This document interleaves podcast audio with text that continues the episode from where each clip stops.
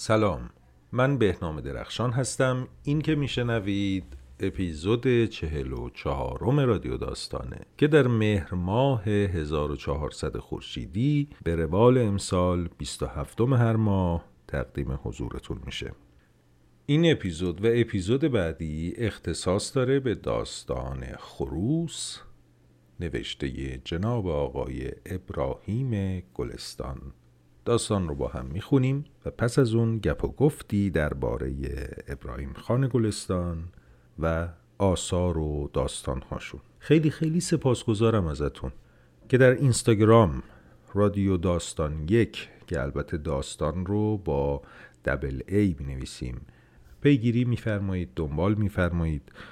پیغام های پرمهرتون در Castbox موجب دلگرمی من و پر از انرژی است برای من. همینطور دوستانی که در اپ های دیگر برای بنده پیغام های پر از انرژی و مهر میفرستند بسیار بسیار ازشون سپاس گذارم. یا در اپل پادکست که نمی‌تونم پاسخ بدم به دلیل محدودیت های خود اپ و یا در اپلیکیشن هایی که بنده احیانا اطلاعی ندارم ازشون. اما بی نهایت سپاسگزارم. پیغام هایی از برخی دوستان داشتم که حساب PayPal بنده رو می‌خواستن برای پرداختی بجز یورو و ریال که از حامی باش میشه انجام داد. متاسفانه فعلا همچین حسابی رو بنده ندارم به دلیل محدودیت ها و تحریم ها اما گمان کنم در آینده نزدیک بتونم این کار رو با کمک دوستانی که دارم انجام بدم. و سخن پایانی سپاسگزارم. ممنونم. قدردانم که میشنوید. روز و روزگارتون خوش. بریم سراغ قصه داستان خروس نوشته ابراهیم گلستان.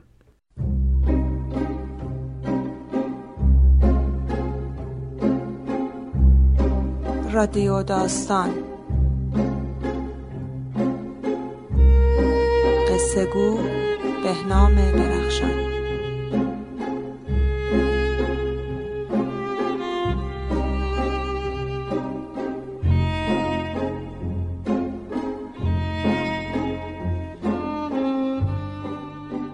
وقتی که در زدیم از روی سردر خانه خروس انگار پارس کرد.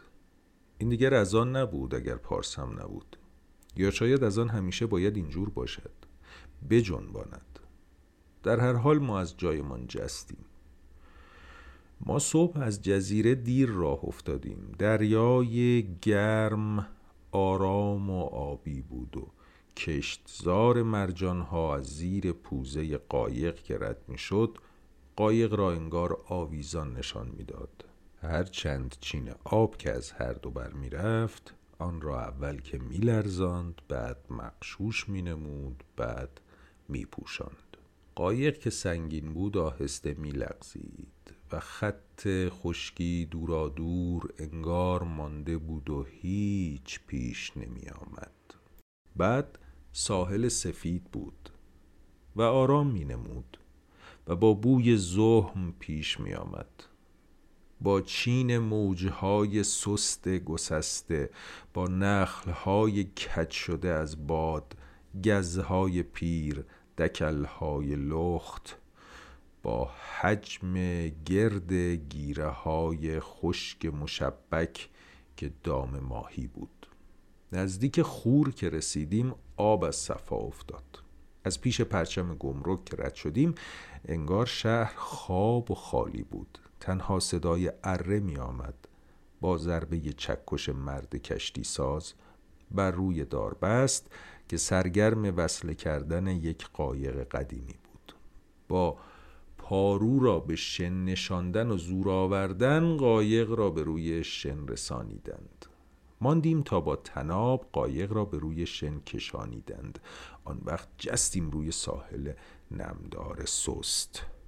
مردی به پیشواز ما آمد گفت دیر اومدین ماشین رفت. گفتم چه جوری رفت؟ گفت گفتن که صبح میاین. هرچی معطل موند پیداتون نشد رفتش. گفت لابد تشریف نمیارین.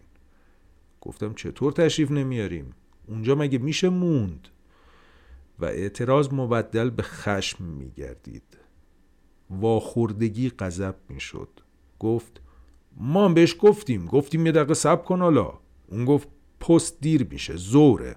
گفت گرم میشه دیره. نزدیک زور شد رفت.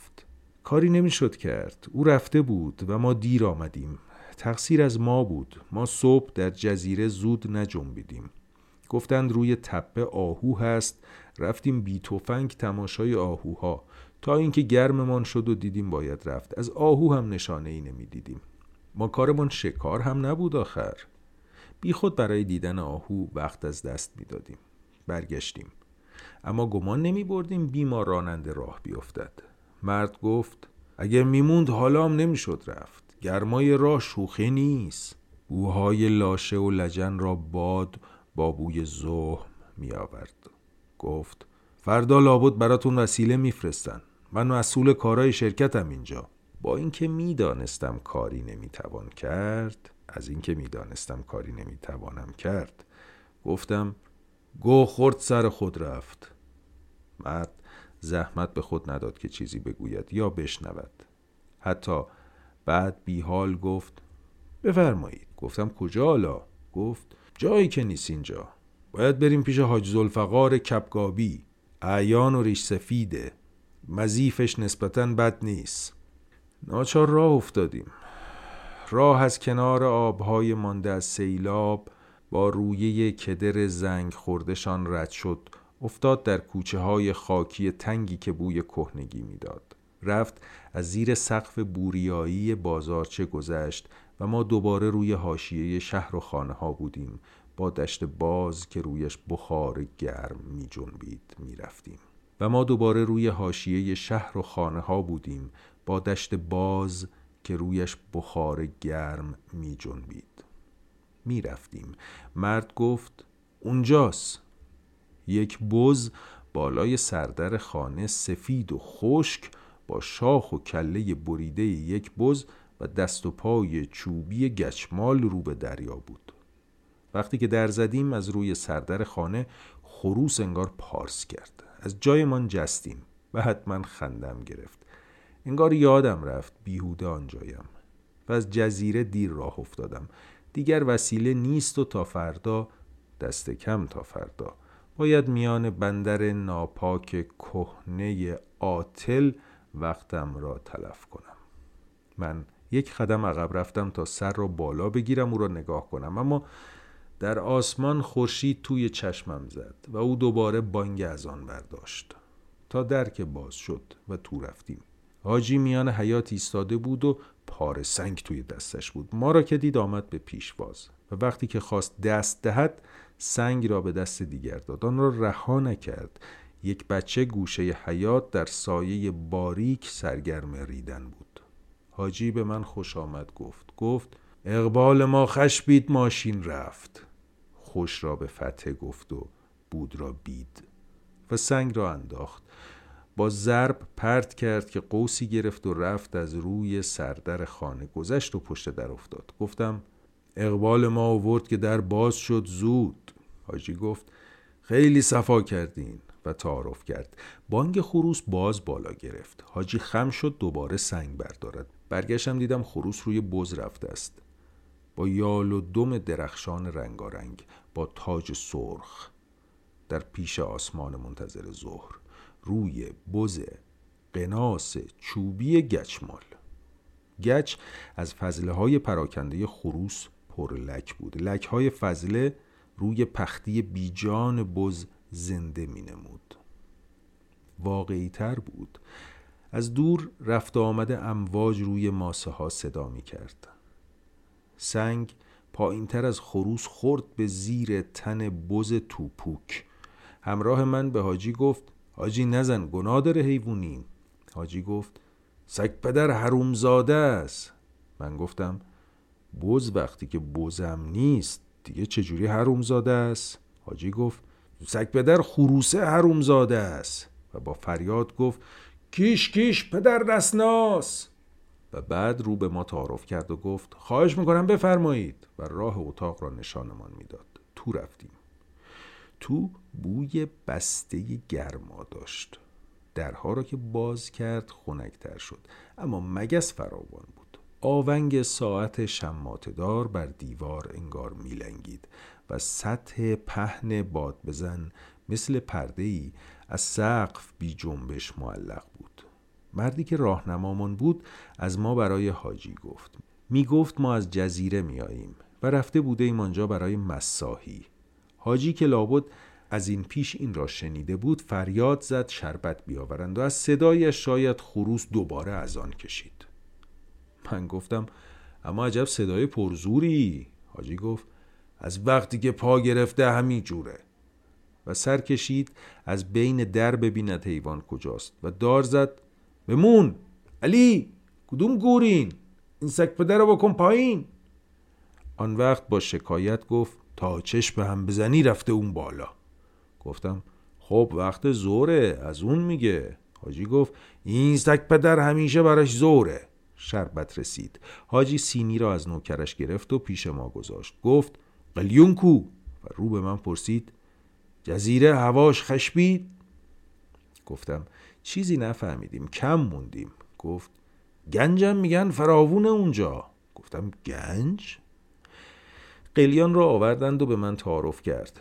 گفتم ممنون نمی‌کشم. گفت مسایی ها گنجه میگن. می نه. خندیدم. نگاهم کرد. چیزی نگفت. انگار اندیشید من سرم را به او نمی‌گویم. گفتم کدوم گنج؟ گفت والا میگن. میگن سی گنجه همش. مو چه می‌دونم؟ خدا عالمه. نی را به لب گرفت و قلیان به قل و قل افتاد و چشمهایش باریک و تنگ شد تا ناگهان خروس دوباره صدا در داد. گفت لا الا الله. همراه هم گفت اما صداش بلنده راستی ها. حاجی گفت تخم حروم وقتی هم ساکته انسون همش میترزه که الان صدا کنه. اون وقت داد زد سلمون کدوم گوری؟ می‌دیدم حاجی از خروس خوشش نمیآید. بیکار بودم خواستم لجش بیاندازم. گفتم خروس اینجوری غنیمت حاجی. گفت ور بپره. یا میپره رو مرغ یا فضله میندازه یا هی از اون میگه. گفتم خروس یعنی این؟ گفت ناکس بلد شده این میپره بالای سردر. گفتم معزنای مسجدام میرن رو گلسه گفت میرن از اون بگن نمیرینن اونجا. یک بچه سیاه چرده که پیراهنش بلند تا روی پایش بود تو آمد سلام کرد. رفت بند باد بزن را کشید تا تاب را افتاد. گفتم نه میشه. حاجی نگاهم کرد.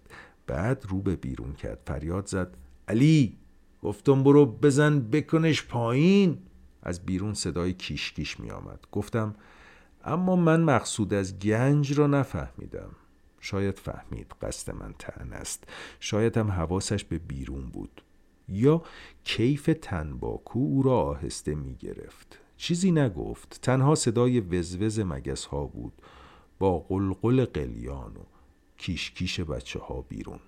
تا اینکه یک صدای ضربه سنگین کیپ شنیدیم. فریاد فحش از بمان یا علی برخاست. خروس قررش کرد و بچه ها به جیغ افتادند. حاجی بلند شد رفت در آستانه اتاق. من هم چرخیدم نگاه کردم. دیدم خروس میان حیات در جست و خیز تند و بال زنان با تاج و قبقب سرخش با یالهای طلایی هناییش با دم قوسدار که انگار رنگ از آن میزاد میگردید و اهل خانه به دنبالش. می‌دیدم که بچه ها چه جور می جستند و راه بر خروس می بستند و خروس همچنان می رفت یک بار رفت از پیش بچه ای که همچنان میرید رد شد. پرید و بچهک افتاد. توی تقوت خود افتاد و زیر گریه زد. نالید می نالید و دست گوهالود بر چشم خود کشید. من از خود پرسیدم از لای گوه چجور می بیند اگر که می بیند حاجی یک بار داد زد کی هم چی کرد؟ و بز را نشان می‌داد که از ضرب سنگ پهلویش شکسته بود و خورده چوب گچمالی از آن آویزان تکان می‌خورد و خروس همچنان می‌رفت. آنها هم به دنبالش. انگار او آنها را به دنبال خود می‌برد. آنها به دنبال او نمی‌رفتند. حاجی فریاد زد سله بنداز روش. و علی نوکر یک سبد برداشت و میدوید آن را روی خروس بیاندازد اما هر دفعه که میانداخت دور از نشانه میانداخت و گیره میغلطید. کج می‌رفت و توی دست و پا می‌رفت. تا آخر خروس دوباره پرید از روی خمره جست رفت روی تیغه دیوار و رفت باز روی کله بز جا گرفت و بال پرفشاند و آواز خواند و نگاهی به دور برانداخت بچه ها ماندند. نوکر دوباره دست برد و یک پاره سنگ به او پرت کرد که این بار بر پای چوبی بز خورد و آن را شکست و حاجی به فحش افتاد. بعد از فوش حاجی دوباره فرمان داد با سله به تلش بیاندازند اما سبد به درد نمی‌خورد. وارفته بود و در اولین پرتاب هم تکه ترکه های شکسته ازش میریخت هم قوس کج گرفت و رفت از روی تیغه رد شد و افتاد در حیات همسایه. آن وقت نوبت به پیت چرخ چاه رسید و باز دستور حاجی بود. آن را از حلقه تناب جدا کردند و بند کوچکی بان بستند. و زیر پای علی را گرفت تا رفت روی تیغه و آن را گرفت و آهسته برد تا نزدیک سردر شد و احتیاط کرد نیفتد. رفت نزدیک بز رسید و کوشید خود را محکم نگه دارد. و نوک بند را انداخت تا پایین یکی بگیرتش. آنگاه با دقت نشانه رفت و یک باره پیت را با هرچه دقت داشت قوت داشت. سوی خروس انداخت جوری که عاقبت خروس در توی پیت گیر بیفتد. و پیت افتاد روی کله بز بی آنکه شاخ به دیوارهاش بگیره بیان که هم خروس در آن گیر بیفتد. زیرا خروس زودتر جست و آن که بند را نگه می داشت آن را کشید از هول. یا شاید به این خیال که دیگر خروس در تله است. بند وقتی کشیده شد حلب افتاد. سخت هم افتاد. زیرا که سنگین بود چون کله در آن بود. سر گیر کرده بود در آن با شاخ و ریش طبیعی و چشمهای مرده خشکیده جدا از تن تو پوک حاجی وا رفت. چین شد. نشست در آستانه در. گفت لا اله الا الله. و باز گفت لا اله الا الله. نوکر بالا کنار بازمانده بز مانده بود و باد پیراهنش را یواش می جنباند. دیگر فقط صدای وزوز مگس ها بود و تیک تاک ساعت دیوار و دور موج که با باد می آمد. و پسر بچه در اتاق باد بزن را تکان می‌داد. با منگ بند را کشاندن و بیحال آن را دوباره بل کردن. آن وقت نوکر از روی سردر و تیغه گذشت پایین سرید در حیات آمد رفت خم شد و کله را برداشت. دستی به شاخهایش زد. انگشتی کشید روی پیشانیش. فوتی به ریشش کرد. حاجی گفت بر چشم بد لعنت. نوکر دوباره فوتی کرد و کله را گذاشت توی تاق نمای حیات حاجی گفت گفتم من خودم گفتم. آن وقت گفت چشم حسود کور. من رو کردم به راهنما گفتم یعنی که چشم ما شوره؟ لبخند پرتی زد. تکلیفش را نمی‌دانست. پرسیدم چشم خروس شاید ها؟ اما خروس از خانه بیرون بود. وقتی پریده بود در کوچه جسته بود. در کوچه ها میگشت شاید. در سایه رفته بود از گرما. ما او را نمی‌دیدیم.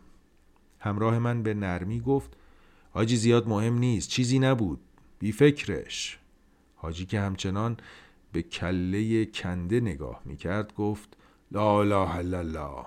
حالا دیگه خدا خودش به خیر بگذرونه. همراه هم گفت خیریتی توش بود. حاجی برگشت و نگاه به ساعت کرد. گفت زوره آن وقت گفت خیریت کجا پدر؟ غذا بودین. آخر سرشو خورد. بعد دستور داد یکی بیا تهارت این بچه.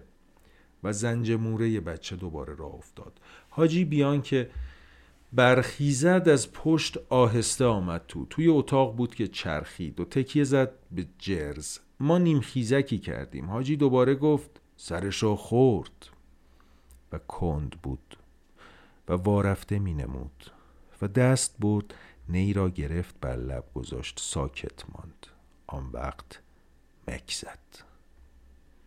من خواستم بگویم سرگوشه حیات افتاده است اما دیدم علی آمد آن را از روی تاقنما برداشت و بچه ها به او کمک کردن باز بالا رفت و بچه ها به او نگاه می کردند و او سر جدا شده خشک را با احتیاط بر سینه می فشرد و از تیغه می گذشت تا آمد به پیش هیکل معیوب. هیکل بی سر بی هویت بود. حاجی همراه دود که با آه از دهان ولداد گفت حالا دیگه باید نشست و دید تا چه وقت اتفاق میافته همراه هم گفت اینقدر خیال بد به خودت را نده حاجی خیره. شاخ آخه برای همین وقتاست. بالای سردر کار دوباره کله افتاده را به پیکر شکسته بستن به راه می افتاد. در حیات بچه ها نگاه می کردند. تنها اون بچه ای که در گوه خود قلتید می نالید. یک ریز می نالید. ناله عادت بود. همراه هم گفت وقتی قرار غذایی بیاد وقتی که تقدیره می‌خوای که شاخ نیفته آجی پس شاخ برای چه وقت اونجاست حاجی گفت از نحسی خروس افتاد آخر سرشو خورد. از اول از همون اول از اولی که از تو همین ساعت سر از تو تخم در آورد پیدا بود که کار دستمون میده. آخر. اول که هی نجسش کرد. آخرم سرشو خورد. من گفتم خروس که در رفت که شاخ از ضرب پیت افتاد. حاجی گفت دخم حروم حروم زاده نسناس نحس بود از اول. کار خودشو کرد آخر. نسناس نحس حروم زاده همراه هم گفت آجی همش به فکر حلال و حروم حیوونه. مرغ و خروس که عقد نمیبندن. حاجی که نی میانه لبانش بود گفت از زیر مرغ در نیومدین. آن وقت دود را به فوت فرستاد سوی ساعت شماتدار و ساعت را با جنبش سر و با پلک نیم بسته نشان می‌داد گفت از این تو در اومدین. با دست خورد شدم. یه کاسه تخمرغ دستم بید خواستم زفش کنم حواسم رفت. نهادمش من ساعت به کل حواسم رفت. یادم رفت تا روزی که سگ پدر به جیر رو ویر افتاد. از زور قیز لحجه محلیش قلیستر بود. گفتم راست راستی میگی حاجی؟ گفت راست و دروغ چنه؟ بدبختی راستن همیشه. با باد ضرب رفت امواج می آمد و تاب باد بزن ما را خنک می کرد می دیدیم که یک چوب توی گردن بز کردند و کهنه پاره توی گردن و اطراف آن چپانیدند و چوب را در پوکی گسسته جا دادند. آن وقت با میخ آن را به تخته های سینه منتقل کردند. هیکل حالا هویت داشت. روی گچ تنه از فضله خروس پرلک بود. انگار تن چرک کرده بود و تاول داشت. لکهای فضله پیش پختی بیجان هیکل بز زنده می نمود و واقعی تر بود. گفتم حاجی درست شد حالا. حاجی که مک می‌زد نی از دهان برداشت. آهسته سر برگردان بیرون را نگاهی کرد. بعد آهسته یک کمی چرخید. آهسته برخاست. نی را به دست داشت و آهسته رفت توی آستانه و یک چند لحظه ساکت ماند. همراه هم گفت خیلی غریبم نیست. این ماشینای جوجه کشی هم همین جورن. گرما می‌خواد که اینجا گرمه. حاجی با نی به بز اشاره کرد تلخ و شمرده گفت پهلوش رو هم درست بچسبون. درست درستش کن.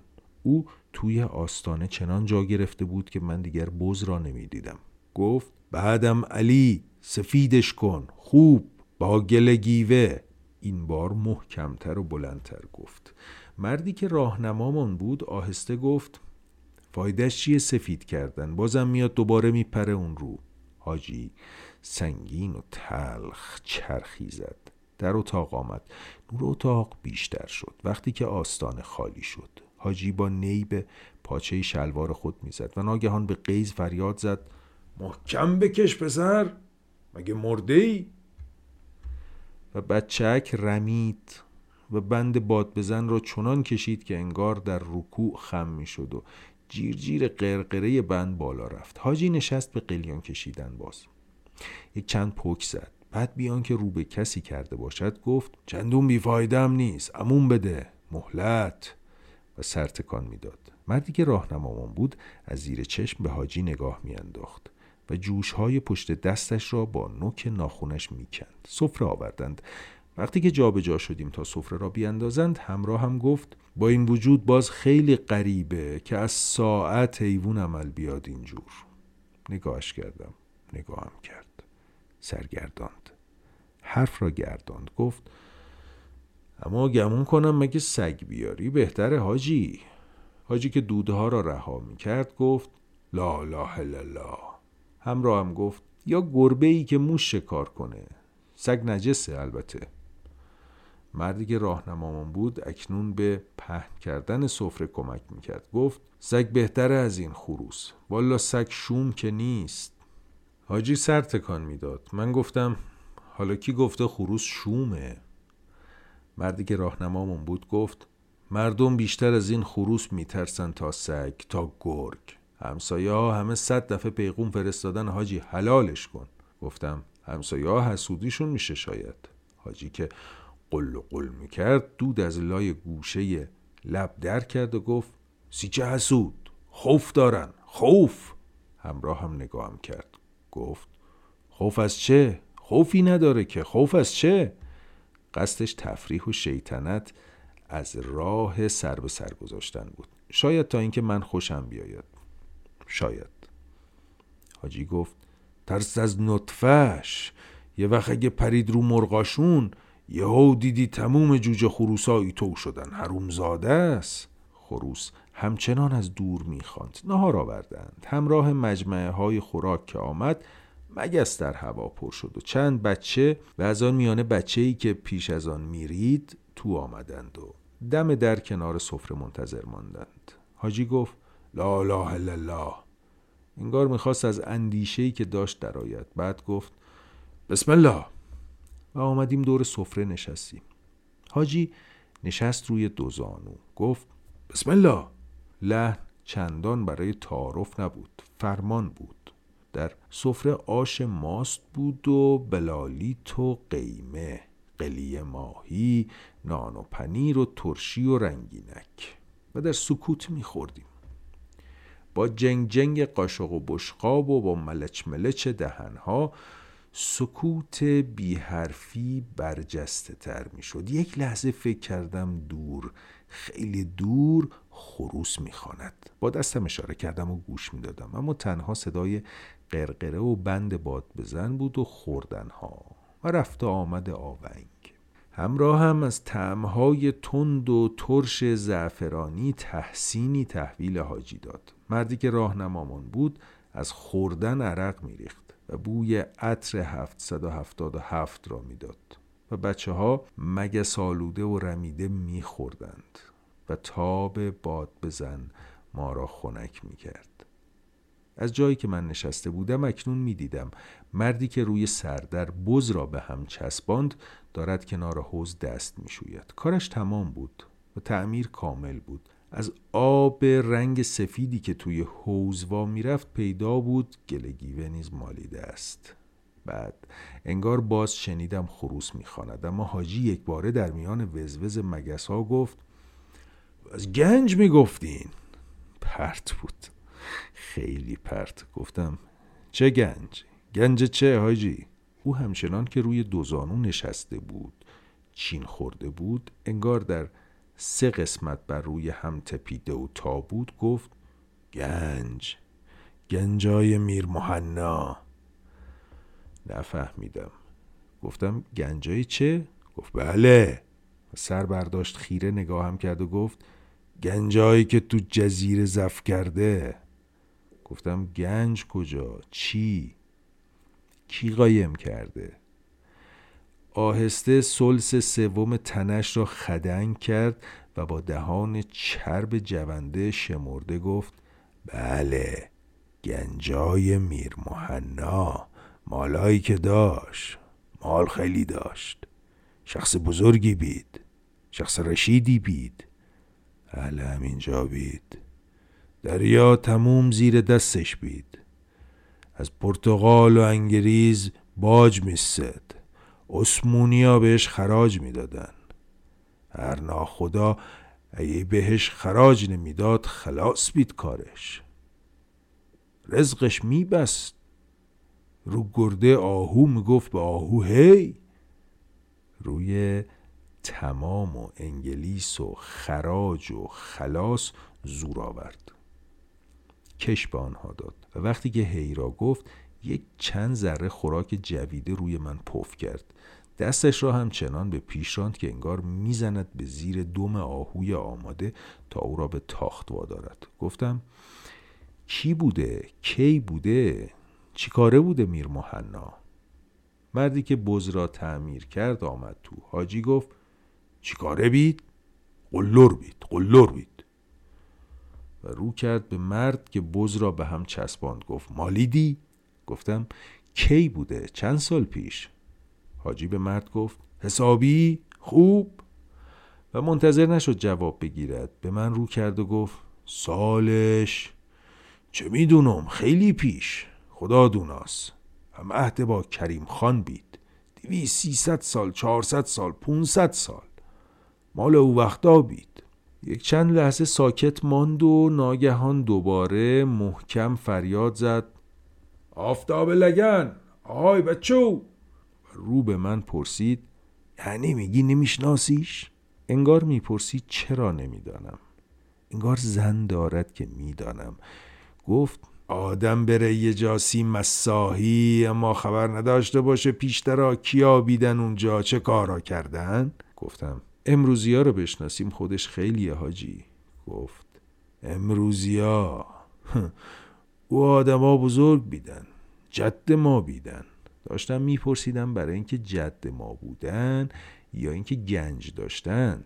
هرچند جد و گنج از آن حرفا بود. اما دیدم که رسم باستانی نان و نمک خوردن می‌گوید باید سکوت را سالوس را رعایت کرد. در عوض گفتم حاجی زنده رو عشقه حاجی انگشت را به آب دهن تر کرد. آن را قلتاند روی نمکدان و باز کرد توی دهانش مکید.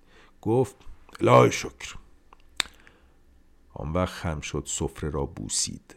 بعد یکم عقب نشست و بنا کرد خورده نان از روی فرش و سفره برچیدن.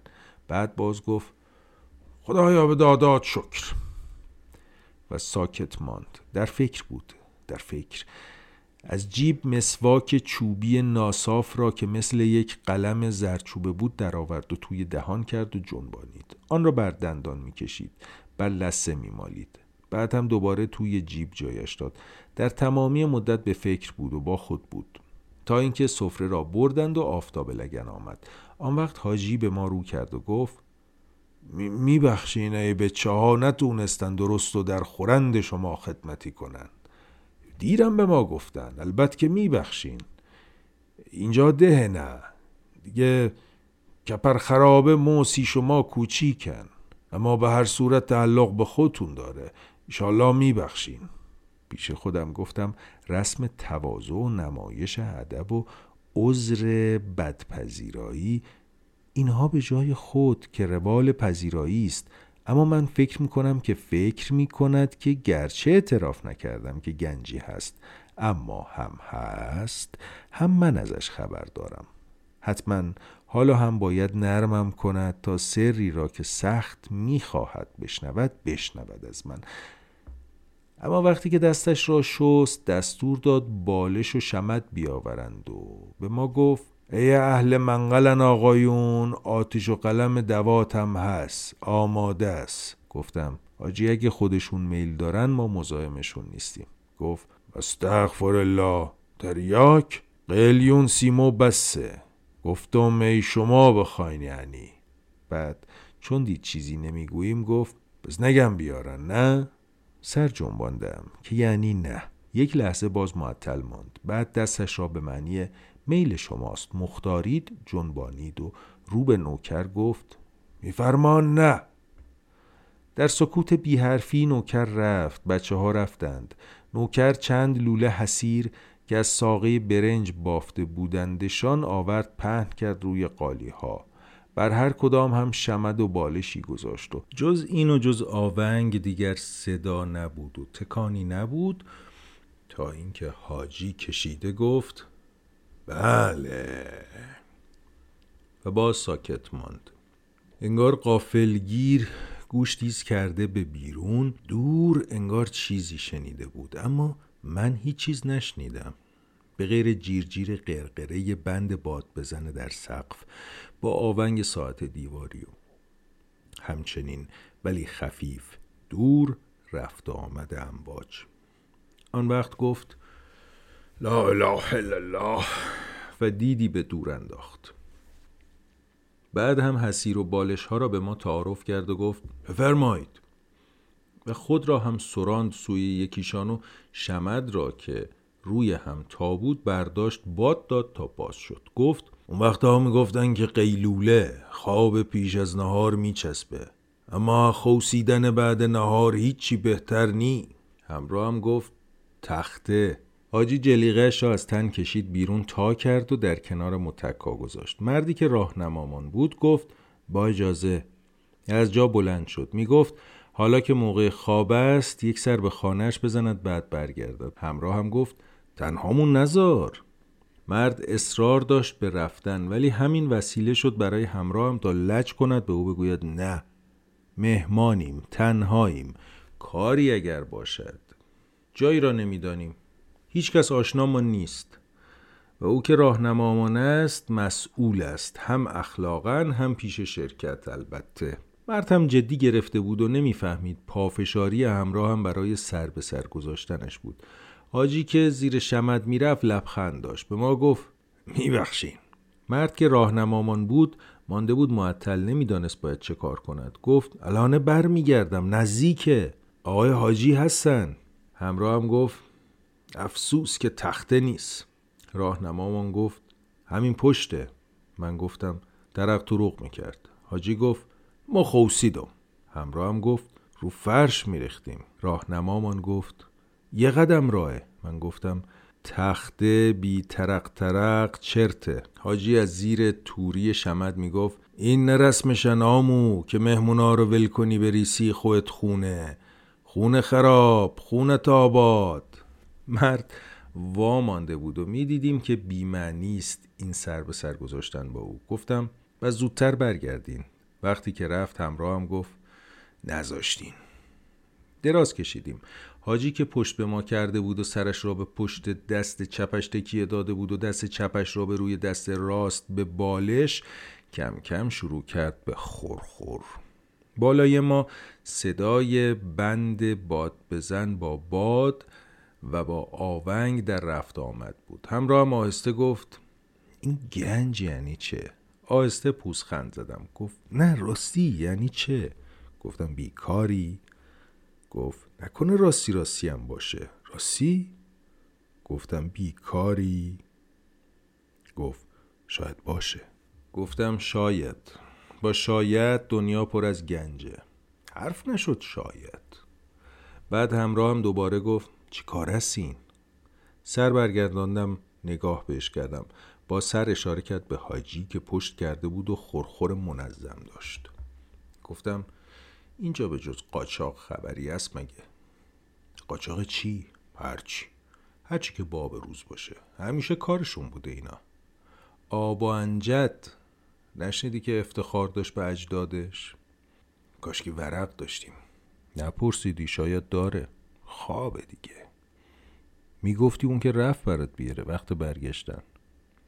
بی خود گذاشتینش بره نذاشتین میخندیدیم. خوش کرده بود بره. مردک میمون چی کار؟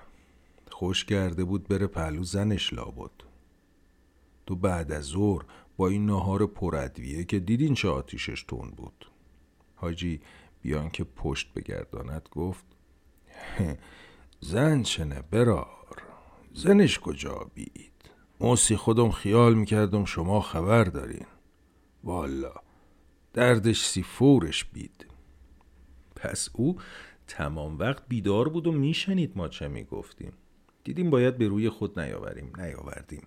بی حرف ماندیم و من به رفت آمده آرام باد بزن گوش می کردم و چرخهی که می نالید و وزنه آونگ ساعتی که می لنگید. تا بعد خورخور همراه من برخواست من شاید خوابم نبرد ولی خیرگی به رفت آمد یکسان باد بزن مثل خواب و خیالی بود. چیزی نمی‌دیدم و در صدای یکسر آونگ حس گذشت وقت گم شد رفت. تا ناگهان صدا برخاست. در بین هایهوی و سوت فریاد حاجی اووردیمش آمد. حاجی که نیمه خیز بود از جا جست. تا من درست ببینم چه اتفاق افتاده است او جسته بود و از اتاق بیرون بود. من نمی‌دیدم چه می‌کردند اما میان دست و پاشان دیدم خروس را از لای بسته پتو درآوردند. همراه من هنوز خور رو پف می کرد وقتی بلند شدم تا درست ببینم چه می کردند او را هم تکان دادم که از جا جست. حیات پر بود از کوچک و بزرگ و آشنا و غریبه. پیدا بود قوقا برای گرفتاری خروس بود. اما تا در آستانه نرفتم نفهمیدم چه می کردند چه می کردند او را از لای چند لا پتو درآوردند با احتیاط درآوردند. اول با دست مالیدن به روی پتو جای گردن او را که فهمیدند آن را به چنگ گرفتند و زور آوردند. بعد پاهاش را درآوردند. حاجی قدم گذاشت روی پاهاش تا آنها را به هم بستند. آن وقت همچنان که گردن او توی دستشان و زیر پتوشان بود با احتیاط پتو را عقب زدند. خروس بال می‌زد تقلا داشت. با آنکه پا و سرش بسته بود آنها از او هنوز می حراسیدند خروس بال می‌زد و آنها از گرد او رمیده عقب می‌زدند. انگار بالش درازتر از حد واقعی باشد یا زورش زیادتر ضربت زننده تر زیان آورنده تر باشد. انگار او رهاست و آنها اسیر او باشند. حاجی فریاد زد بالش بالشو بگیر بال بالشو ببند. اما تمامشان از بال پرهیز می‌کردند. حاجی به بیصبری فریاد زد یالا نسناسا. یک چند دست سوی بالها رفت. اما هر کس در انتظار اینکه دیگری اول آن را به چنگ بگیرد. کسی نگرفت. میان این تردید علی که گردن خروس توی چنگش بود خواست بال را به دست دیگرش بگیرد که سر رها شد. پتو افتاد خروس هم افتاد. خروس تا افتاد خواست برخیزد. با پای بسته نمی‌شد اما اذان می‌شد. گلبانگ او برخاست. از قوت اذان میان اذان بال زد. جست میافتاد اما دوباره بال زد و یک کم هوا گرفت و باز افتاد. تمام در رفتند. حاجی دوباره قره داد. یالا پدر نسناسا یالا و پیش از آن که کسی پیشتر رود خروس خواند. دوباره حاجی لگت به زمین کوفت. یک لحظه مکس کرد. درمانده و بعد گفت لا اله الا الله. همراه من از پشت شانه هم به تندی گفت بابا شما هم دیگه شورشو در کردین ها بچه ها خروس که ترس نداره دیگه. اونم وقتی که پاش بسته است. خروس افتاده بود به یک بال و خسته بود و تند به هر بر نگاه میانداخت. می‌خواست برخیزد اما انگار از جمعشان جنبشی می‌خواست تا خود را برانگیزد. یا داشت ذره های زور را در خود جمع می آورد این حرف همراه همراه هم می‌دانستم برای سرگرمی است. می‌خواست سر به سر بگذارد به مردمی که می‌شد دستشان بیاندازی اما جلوتر رفت و پهلوانانه جلو رفت و گفت اینجوری. خروس را از پا گرفت و سرازیر با دست دور گرفته از تن نگاهش داشت. انگار مار گرفته است. یا در یک چشمه شعبد بازی میان معرکه خرگوش از کلاه یا آستین درآورده است. خروس بال و پر می‌زد تقلا داشت اما همراه همان را همچنان گرفته بود. بی و با وقار و مطمئن از اینکه وارونه است و توی دستش است. آن را گرفته بود و نگاهی به آنها کرد. بعد خم شد. آهسته آن را زمین گذاشت و هر دو دست برهم زد. انگار خاک از کفشان پاک می کند آن وقت گردن گرفت و گفت فهمیدین؟ خروس تا روی خاک آمد جنبید تا بلند شود. انگار داشت عادت به پای بسته و فکر به کار بستن آن می‌کرد. انگار یاد می‌گرفت باید چجور با پای بسته خیز بردارد. یک بال با زور بر زمین می‌زد تا با بال دیگرش خود را از جا بلند کند. اما حاجی امان نداد و جلو رفت و لگت به پاها کوفت. من دردم گرفت. دیگر زیادی بود. تند گفتم ولش بکن حاجی بسه بسه دیگه. چی چی می‌خوای دیگه؟ گیرش که انداختی پاشم بسه است. حاجی اول کمی واماند سنگین شد. بعد سنگین رو به من برگشت با چشمهای تنگ نگاهم کرد. همچنان نگاهم کرد و در سکوت ناگهان ترکید. این بار از لگت خروس پرتاب شد. وارونه در هوا گذشت به پشت افتاد. دادم در آمد مرد بیچاره! قرید جهنم مرد! گفتم مرد ظلمه گناه داره زبون بسته است. حاجی گفت زبون بسته است؟ این صدای لندهور زبون بسته است؟ همراه هم گفت حاجی دلش می‌خواد صدای خروس مثل بلبلا باشه یا گنجیشکا حاجی برگشت او را نگاه کرد انگار تا ببیند آیا دستش میاندازد. من گفتم خروس از آن میگه. مهلت نداد تمام کنم. با تمام قیز داد زد می‌خوام نگه؟ دادش جواب شوخی همراه هم بود. اما از آن بچهش ترسید. اسحالی زد زیر زرزر رو روی دو پا نشست. حاجی دوباره گفت از اون از اون. لازم نکرده از اون. لازمم باشه خودم میگم خودم. مخم از اون میگم. و مکس کرد و نفس تازه کرد و زل نگاهمان می‌کرد نگاهمان می‌کرد نگاهمان می‌کرد کشیده و با کوشش برای شماتت. تا ناگهان فریاد زد قوقولی قوقو و نیمچرخی زد. پا کوفت بر زمین و باز به فریاد قوقولی قوقو این بار دستهایش را هم به جای بال به پهلو زد. از رو رفتم. سکوت روی من افتاد. من هرگز ندیدم کسی ادای خروس را درست درآورد اما هرگز هم ندیده بودم از این بدتر. از تقلید او کسی به خنده نیفتاد. انگار خنده مثل جرأت ساده رسمی نبود که در بینشان رواج داشته باشد. حاجی نگاه به اطراف خود انداخت. با قیز و صبر سنگینی و باز رو به ما گرداند. انگار با تمام تومعنینش در انتظار یا جستجوی کار موزیانه ای باشد. بعد تند و قافلگیر رو به دیگران چرخید. فریاد زد. همه همه تون از اون بگین همه تون یالا مثل خروس. با من. یالا. اول قوقل قوقوش تا نصف تنها بود. اما میان کار با حرکت دو دست به بالا و پیش. که انگار جمع آنها را از جا بلند کرده جلو می‌برد به معرکه آورده شانو به سر دادن ادای صدای خروس واشان داشت. چه می کردی اگر که پشت نمی کردی نمی رفتی از آستانه اتاق که می رفتم تو همراهم گفت زنجیری مردک. توی اتاق بودم. گفتم حیف زنجیری دلغک درستره والا. خبت می کردم دور اتاق چرخی زدم بلا تکلیف. از پشت سر صدای حاجی در حیات میپیچید. می‌گفت زک پدرا یادتون نره خروس منم. فهمیدین همه؟ میفهمیدم که قصدش از همه من بودم. چیزی نگفتم و او می‌گفت مو خودم فقط خودم. وقتی که ما از اون میگم شما هم بگین. از اون بگین. اما فقط وقتی بگین که مو بگم بگین. فهمیدین همه؟ یالله. حالا از اون بگین. حالا تمام می‌گفتند. با هم بگین. همراه هم می‌گفتند. بسه حالا. سکوت می‌کردند. دوباره بگین. دوباره می‌گفتند. دیگه نگین. دیگر نمی‌گفتند. یه بار دیگه. که باز سر دادند. خوب شد حالا. شاید از اینکه دیده بود ما رفتیم راضی بود. تمام در حیات بودند و خوش بودند. تنها. هنوز سلمان که باد بزن می‌کشید توی اتاق بود. او بود و ما بودیم. نگاهم به او افتاد. انگار او را تازه می‌دیدم. از وقتی که آمد و آمد که باد بزن را به جنباند پیش از نهار پیوسته می‌کشید و از بس کشید و مکرر کشید انگار با ما نبود و جزء باد بزن بود. تا حالا که بودن همهشان در حیات و پگر بودن خودم او را دوباره نشانم داد. می‌دیدم تنش به سادگی عادت نفس کشیدن بند را هی میکشاند و ول می‌دهد ولی نگاه و حواسش به بیرون است. نزدیک بود قیزم را سرش بریزم بگویم تو هم از آن بگو دیگه.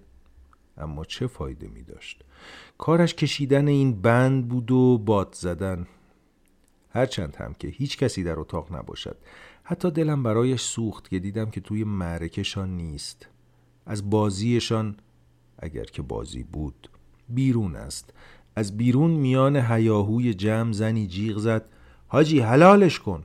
سرگرداندم دیدم در این میانه نردبان به پهلوی در تکیه دادند به دیوار که حاجی از آن به احتیاط می رود بالا. خروس را از بندی که بسته بود به پایش گرفته بود. خروس آویزان میان هوا بود و با هر قدم که حاجی به پله های تازه جا می‌داد تاب می‌خورد. می‌رفت و میآمد و به نردبان می‌خورد. حاجی رفت تا کمرکش دیوار اما انگار جرأت نکرد تا به حد تیغه بیاید. ماند. خروس دیگر صدا در نمی آورد اما بالش کمی تکان می‌خورد. حاجی چرخید. با پشت تکیه داد به پله. نفس نفس می‌زد. اما همین که مرا دید روی آستانه آمدم تکانی خورد.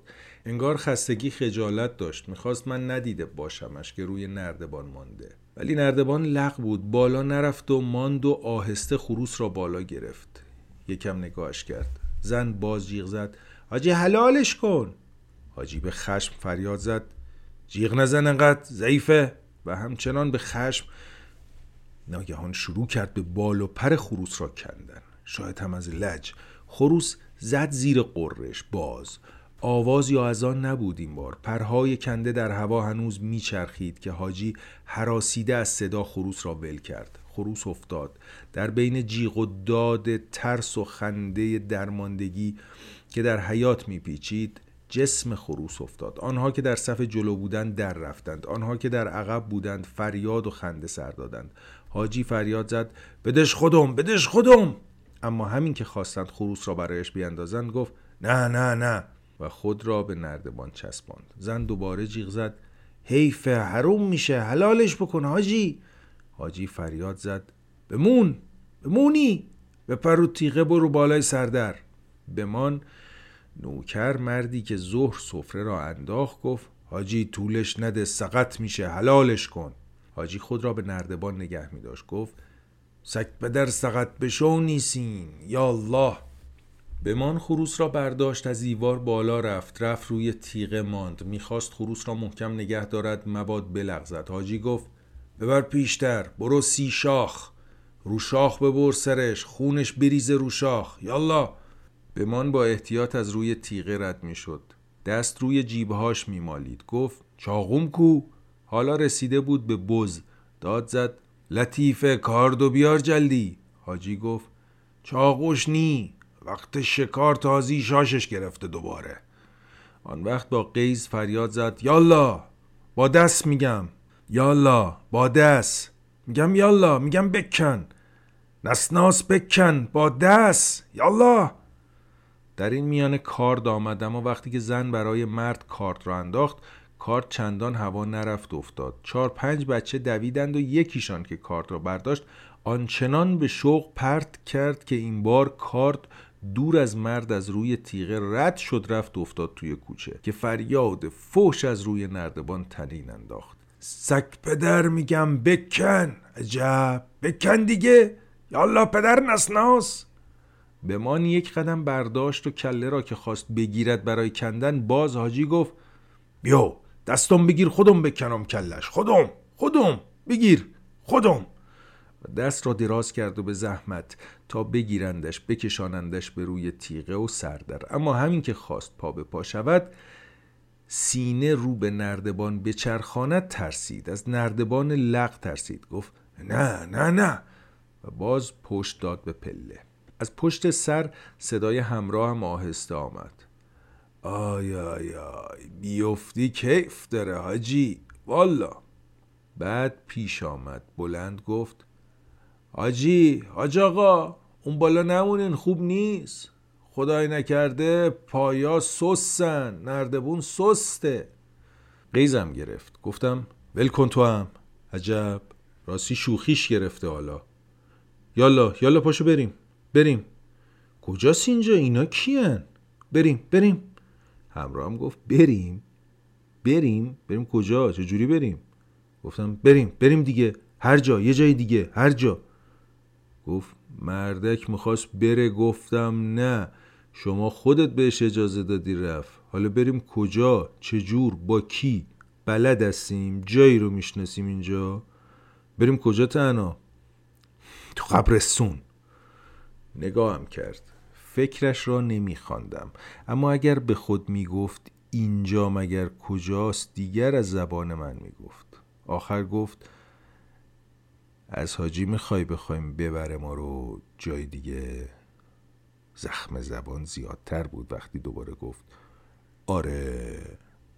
و گفت تازه او هم سپردمون به همین. نسپرد.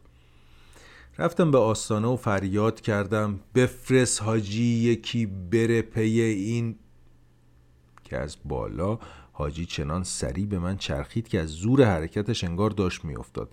از حرف من نبود که او تند رو به من چرخید. خون جسته بود روی صورتش و داشت دست روی چشم میمالید. خون خروس بود که از گردن به ضرب دست کنده نابریده حیوان پریده بود. خروس آویزان پاهاش در دست مرد. بالای بز به ضرب مرگ بال به هم می‌زد و خون لکه لکه ازش روی پشت تازه گچ گرفته بز میریخت. کله نبود. کجا بود من نمی‌دیدم. حاجی به سر شادی فریاد زد. آی ددم هی هی! پشت کردم. دوباره برگشتم.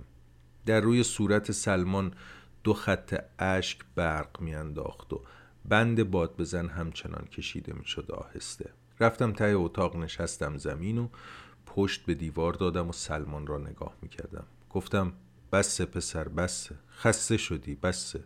شاید نمی‌فهمید رویم به اوست. چون نرم می‌گفتم. یا شاید فکر می‌کرد حرفم تعارف خالی است. و همچنان به کار بند را کشیدن بود. همراه هم که روی آستانه تماشای رفت و آمد توی حیات را می‌کرد گفت اینم که سگ پدر یه بند سرگرم ریدنه گوه سگ. بعد یک کم بلندتر گفت اسم شما چیه آقا پسر؟ و شاید جواب از کسی نشنفت چون بلندتر گفت با شمام شازده. که گویا باز پاسخی نگرفت. بعد آرامتر گفت زبونشم رید. ریقو برین. برین جانم. همون برین. برین که خوب میرینی. برین که بی ان اسحالی تو وز کامل نیست. اون وقت برگشت در اتاق گفت دل میگه پاشو برو.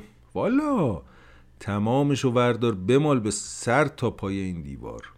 و بعد از آن که ساکت ماند آرام گفت خب اینم این. و بعد چرخی زد گفت نشستید انگار. چیزی نبود بگویم.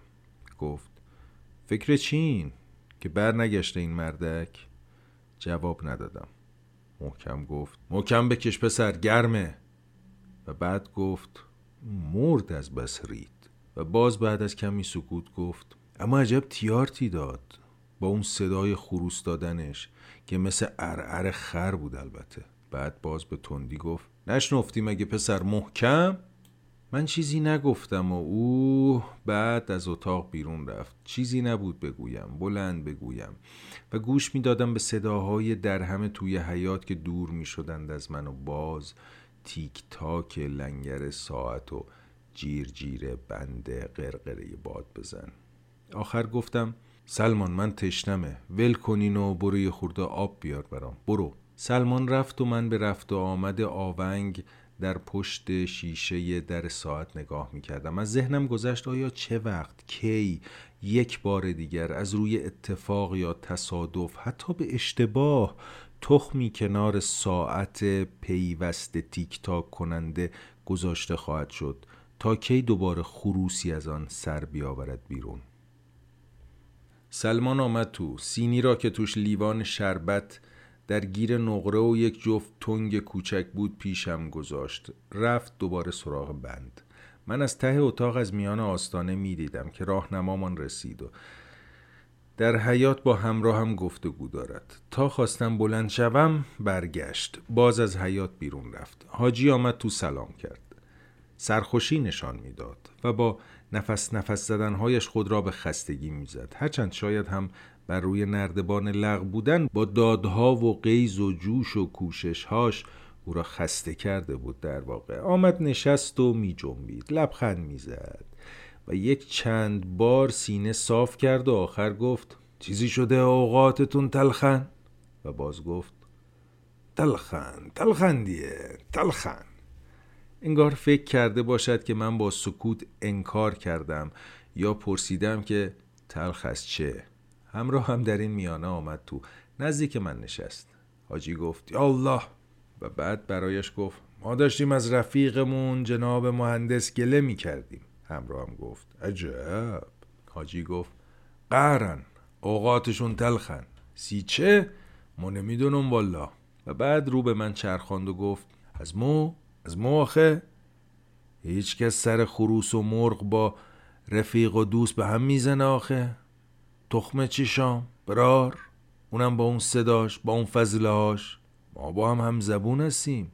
تو رفیق منی یا خروس که هی به هر چی بید میرید؟ همراه هم گفت ما تمام میرینیم. خلق خدا تمام میرینن. ریدن که عیب نیست. آقازاده هم زیاد میرینه. و خندید. همراه هم گفت اما حاجی قیامت بودا وقتی خروس شدین؟ و رو به من پرسید نه اینجور نبود. که هم برای خوشایند حاجی بود هم به من نشان می‌داد دارد دستش میاندازد. حاجی یک لحظه صبر کرد و نگاهم کرد. بعد دست زد به پشت دست که انگار غمناک است. گفت خیر آه به سوز اقبالم. ای به مو به کل قهرن. و داد زد علی قلیون. همراه هم به قهقه خندید. گفت حاجی عجب سرش میشه والا. و نشسته خم شد و لیوان شربت را که من از یاد برده بودمش از پیش من برداشت. از تنگ کوچک در آن آب لیمو ریخت هم زد. به حاجی تعارف کرد و خودش خورد و گفت به به به.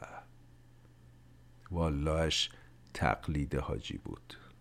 حاجی هم به قهقه میخندید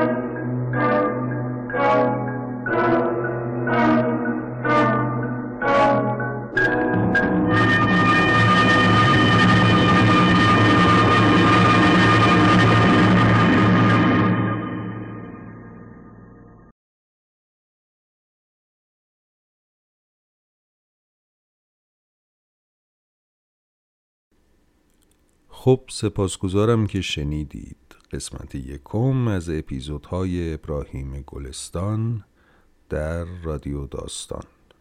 خدا قوت خسته نباشید. نوشتن و گفتن از ابراهیم گلستان هم سخت است و هم آسان. آسان به این دلیل که نوشته و مصاحبه های بسیاری از ایشون و درباره ایشون موجوده و در دسترسه. و سخت از این منظر که آقای خاص این قول فرهنگ و ادبیات ایران معاصر هم طرفداران پرشمار داره و هم منتقدان سرسخت. خب وقتی قریب به هشتاد سال در این عرصه بوده باشید و در پهنه های گوناگون هنر کار کرده باشید این موضوع طبیعیه. برای همین در این اپیزود یکم در پایان این اپیزود تلاش می‌کنم خیلی کوتاه به معرفی ایشون بپردازم. اون هم از دریچه دید خودم. البته برای جوانترها و دوستانی که ممکنه کمتر با ایشون آشنایی داشته باشن. بله آقای سید ابراهیم تقوی شیرازی مشهور به ابراهیم گلستان مهر ماه سال 1301 در شیراز متولد شدند. دو روایت از زادروز او هست 22 و 26 که دومی معتبرتره. در دبیرستان شاپور شیراز دیپلم گرفت و در دانشگاه تهران لیسانس حقوق. ابراهیم فرزند سید محمد تقی گلستان بود که نماینده فارس در مجلس مؤسسان سال 1304 و تغییر سلسله پادشاهی ایران از قاجار به پهلوی بود. ایشون در 21 سالگی یعنی ابراهیم در 21 سالگی با دختر اموش خانم فخری گلستان سید مریم فخر اعظم تقوی شیرازی ازدواج کرد. زندیات فخری خانم هم خود مترجم و فعال حقوق کودکان بودند و از نخستین کسانی که برای کودکان خیابان زحمت کشیدند و کار کردند. حاصل این ازدواج لیلی و کاوه گلستان هستند که مانند پدر و مادر بینیاز از معرفی کاوه در سال 1382 روز 13 به در در حال تهیه عکس و خبر در اون جنگ سرنگونی صدام از انفجار مین متاسفانه در کشور عراق درگذشت. شایعاتی درباره برخورد سرد ابراهیم گلستان با مرگ فرزندش پخش شد که نادرست بود. ابراهیم گلستان گریزانه از مراد سازی و مرید پروری هرگز تلاش نکرده آدمی محبوب رسانه ها یا حتی جامعه باشه. اگه مصاحبه های ایشون رو مشاهده کنید کاملا متوجه این موضوع میشید که اگه به خبرنگاری پاسخی سر بالا داده حتی درباره فوت پسرش یا فوت فروغ در این راستا بوده. برای این دیدگاه بوده. از دست دادن کاوه برای فرهنگ و هنر و هر کسی دل بسته حتی فقط عکاسی هم باشه زایه دردناکی بود. چه برسه به پدرش. فرزند دیگر ابراهیم خان فرزند ارشد ایشون لیلی گلستان مجموعه دار به نام ایرانی مترجم و عضو کانون نویسندگانند دو خاطره بامزه و شیرین که خانم گلستان از پدرش تعریف می‌کنه یکی مربوط به سالهای اقامت و تحصیل خودش در پاریسه که میگن پدر به پاریس آمده بود و به من گفت امروز با چند فرانسوی قرار نهار دارم. وقتی به رستوران میرن ابراهیم گلستان ایشان رو به دخترش معرفی می‌کنه. به این صورت دخترم لیلی آقای ژان لوکودار و آقای فرانسوا تروفو. دوستان آقای گلستان رو می‌بینید دیگه کیا بودن. و هم نشیناش. و خاطره دوم از پادکست دوست داشتنی رادیو دیو نقل می‌کنم. به رادیو دیو گوش می‌کنید. بخشی از خاطرات لیلی گلستان روی موزیکی از فرهاد فخرالدینی و ترانه از بیگن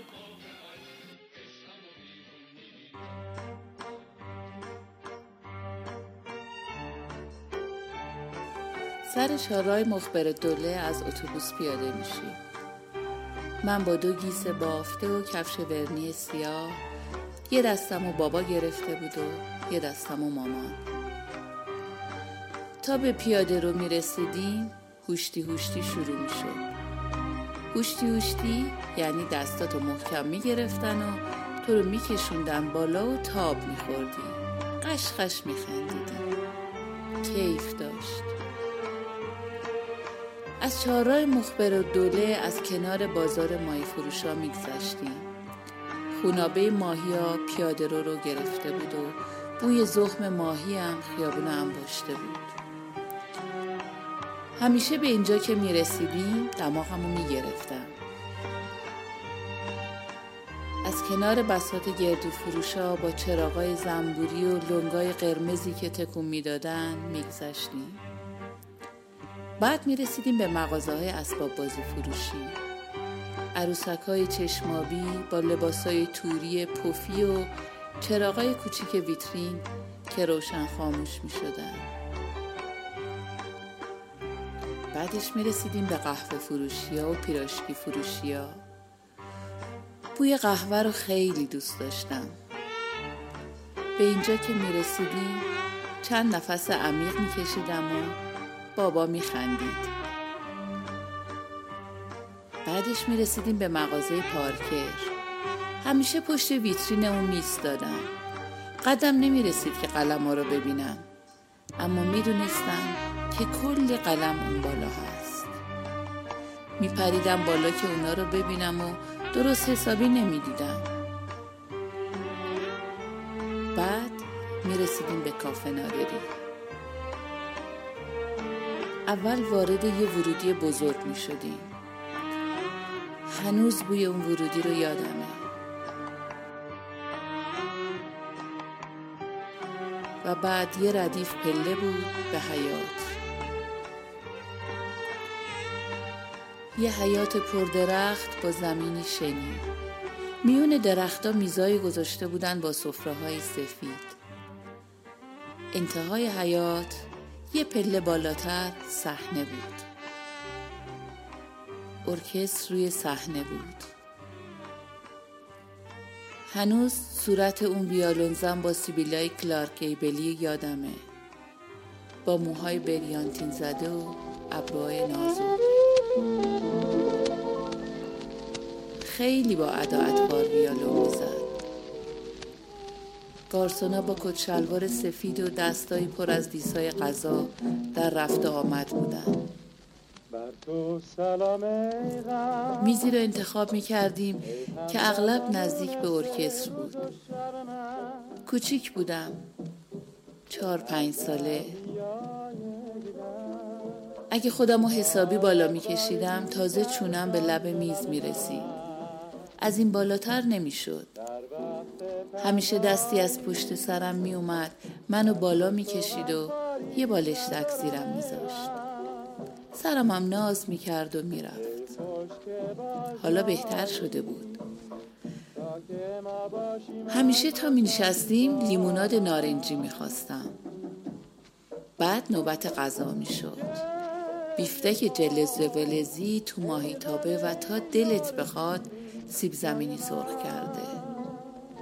گارسون ماهیتابه رو روی میز میذاشت. اینم یه جور غیر بود که غذا رو با ماهیتابه می آوردن. بیفتک و برام خورد می‌کرد و خودم میخوردم اجازه داشتم سیب زمینیارم با دست بخورم که داغ داغ بود و چه کیفی داشت. بعد از شام نوبت مامان و بابا می‌شد. منو میذاشتن و می‌رفتن سمت پیست.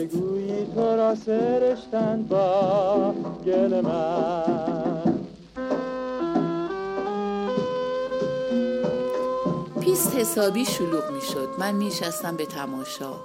سعی می کردم تو اون میونه شلوغی پدر و مادرم رو ببینم و گمشون نکنم. بعد حسلم سر می رفت از صندلی پایین می اومدم و می رفتم برای خودم میون می ها گردش می کردم باغ کافه نادری گربه زیاد داشت. با یکی از گربه ها دوست می شدم و می رفتیم زیر یکی از میزا. روی شن‌ها می شستم و سرگرم بازی با گربه می شدم.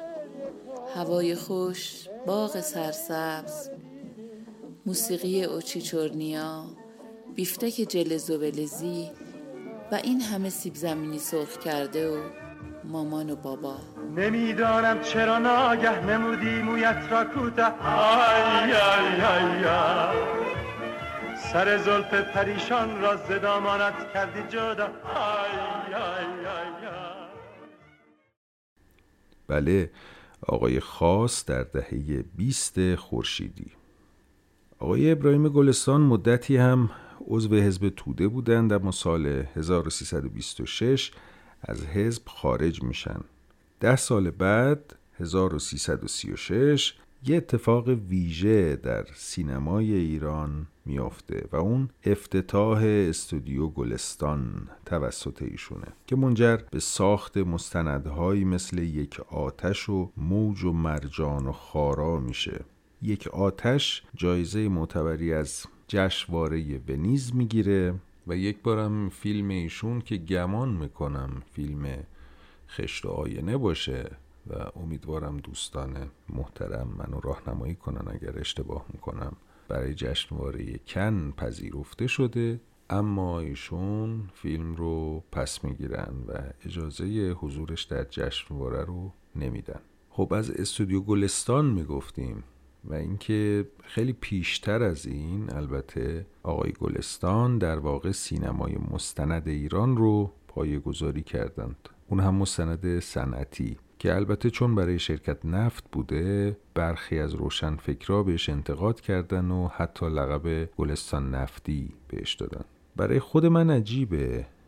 ایشون تمایلات چپ خودش رو هم در جمله پایانی فیلم میاره. حالا بگیم در مقدمه فیلم و در پایان فیلم. فیلمی که برای شرکت نفت ساخته. ولی سالها بعد از اینکه پادشاه وقت پس از دیدن فیلم به او چه گفته هیجان زده و احساساتی میشه محمد رضا شاه رو ستایش می‌کنه. گوش کنید.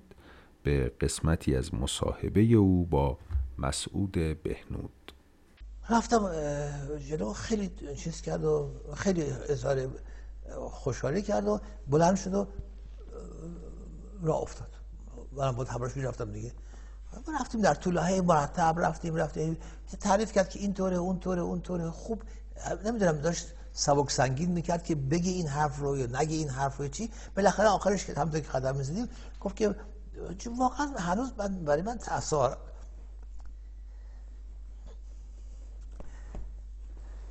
متاثر میشه.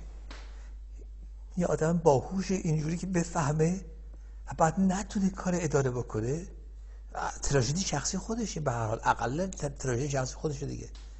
به من گفت که اما آقای گلستان راجب اون چیز آخر فیلم گفتید شما. تا وقتی من توی مملکت هستم و آدمای مثل شما هستن نمی‌گذاریم که حالا که شیار کفالوت نصیب ما باشه. من باور کنید هنوز که هنوز هست الان چند سال از این واقعه گذشته هنوز از یادآوری این واقع من همین تعجب می‌کنم همین ناراحت میشم. اشاره به آخر فیلم برای اونم به اشاره به این است اول فیلم گذاشتم که اون ماهی که دارن چیز می‌کنن جمله اول فیلم این است که چه میجویی؟ گل دریا به این ماهی که داره گل دریا نوری فلان فلان فلان فلان فلان فلان سوالا رو می‌کنم از ماهی ها. بعد جواب میدم که در دیار دریا دورند از غم اندیشه. فکر نمی کنن غم اندیشه ندارن. دلواپسی اندیشه ندارن. در دیار دریا دورند از غم اندیشه. نه جویای رازند نه می‌سازند. سپرده به تقدیر محیطند و جانه شدن مثل دیگه. هست یه جای. این این, این که اولش گفته میشه آخرش نتیجه نتیجه می‌گیرم که و ملک مروارید رمیده و مرجان ما. بازم مثل که نتونستیم متوجه بشیم ایشون بالاخره دیدگاهش چیه. چپگرا بودند و ضد پادشاه اونطور که در فیلم اسرار گنج دره جنی نمایش داده میشه خب من متوجه نشدم. اما فرمانارا بهمن فرمانارا شخصیت لیبرالی داره. و ایشون در فیلم یه بوسه کوچولو اون شخصیت سعدی رو حالا که رضا کیانیان نقشش رو بازی می‌کنه به نوعی آقای گلستان گرفته حتی اگه منکر بشه. می‌تونیم بگیم که البته اون فیلم رو خیلی, خیلی از مواردش رو بسیاری از منتقدان دیگه هم رد کردند. اما خب برداشت آقای فرمانارا بوده شخصیت خیالی که در ذهنشون بوده و بسیار می‌تونسته خیلی جاها منطبق بشه بر شخصیت ابراهیم گلستان. توصیه می‌کنم این فیلم رو هم حتما ببینید و نظرتون رو کامنت بفرمایید.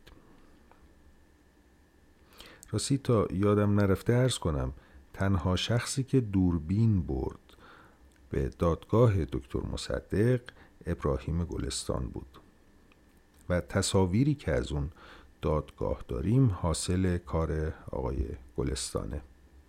حیفم میاد. گفته های خودش رو از بخشی از این دادگاه اینجا نذارم. باز هم در مصاحبه ای که با آقای بهنود داشتند شاید بخشی از گرایش های فکری ایشون رو اینجا بتونیم در همین گفته کوتاهش بشناسیم.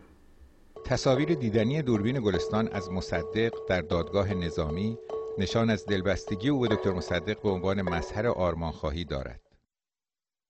وقتی که داشت یارو آزموده ادعانامه رو می‌خوند ضد مصدق حرف می‌زد رسید به یه آیه ها مصدق هم سرش گشته و روی جلوش گوش نمی‌کرد. یه گوش می‌کرد یعنی توجه یعنی من توجه ندارم دیگه.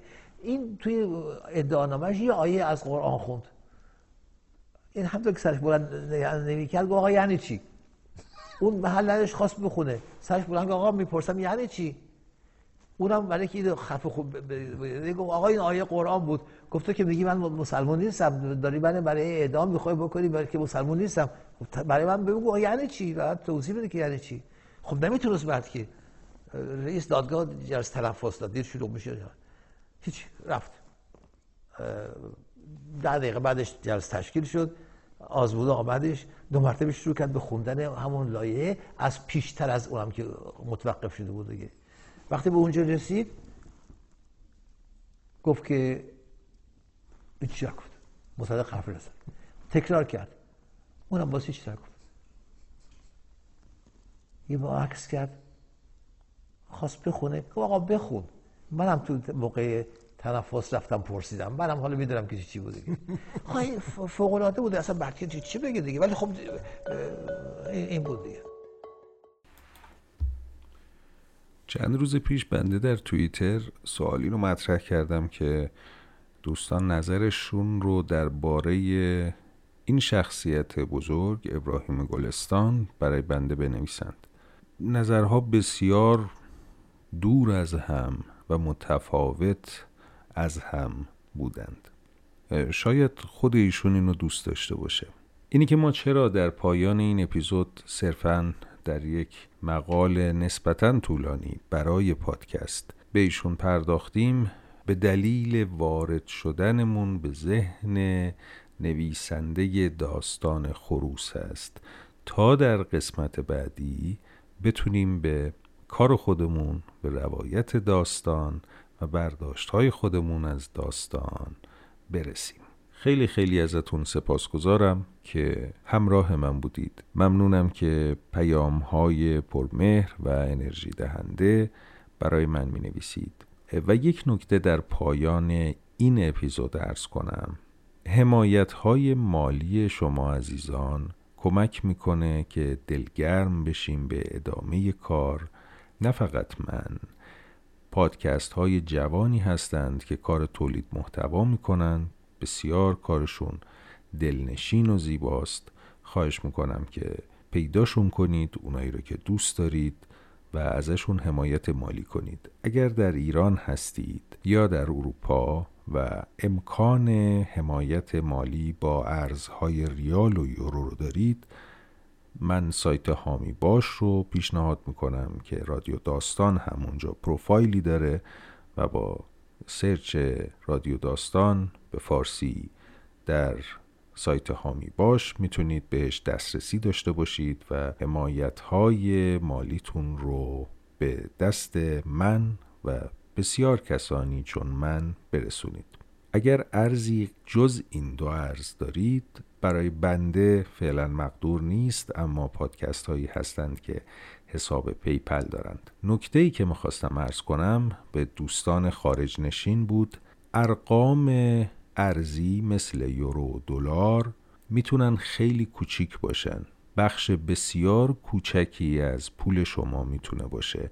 اما با توجه به تورمی که تو ایران هست بسیار در ایران ارزشمند میشه و اگر این حمایت رو از بچه های داخل ایران می‌کنید دست مریزاد دمتون گرم و جیب و کیف و حساب بانکیتون پربرکت. خیلی طولانی شد اما خوشحالم که تونستم این ماه هم به قولم عمل کنم و 27 ماه اپیزود رو تقدیم حضور شما عزیزان بکنم. منتظر پیام هاتون دیدگاه هاتون انتقاداتون در Castbox و اینستاگرام هستم تا بتونم پاسخ مهرتون رو بدم. روزگارتون خوش خدا نگهدار.